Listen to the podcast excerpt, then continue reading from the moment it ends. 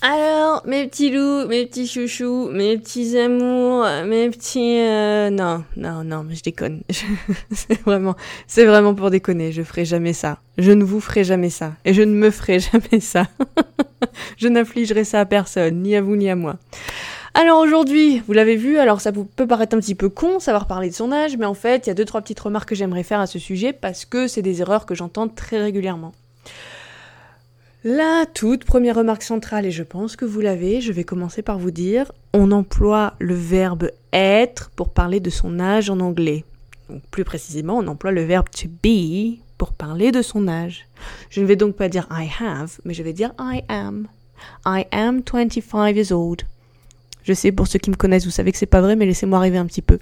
I am 25 years old. D'ailleurs, petite remarque, on peut carrément virer le years old et garder que le numéro. Les gens, les anglophones comprendront très bien qu'on parle de son âge. I am 25. Point. Ça, ça va à peu près, en général. C'est-à-dire, vous l'avez tous plus ou moins assimilé, ça. Ça va. C'est un peu contre-intuitif, mais on y va quand même, on le fait quand même. Là où ça repose problème, là où on retourne dans le côté obscur de la force, c'est quand on commence à parler de son âge à d'autres périodes, c'est-à-dire dans le passé, dans le futur.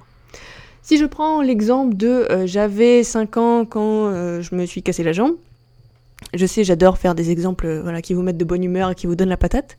Euh, I was 5 years old when I broke my leg. I was. On laisse tomber le verbe to have, vraiment. C'est juste I was. J'avais 5 ans, I was 5 ou I was 5 years old.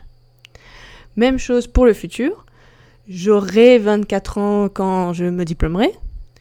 I will be 24 when I graduate.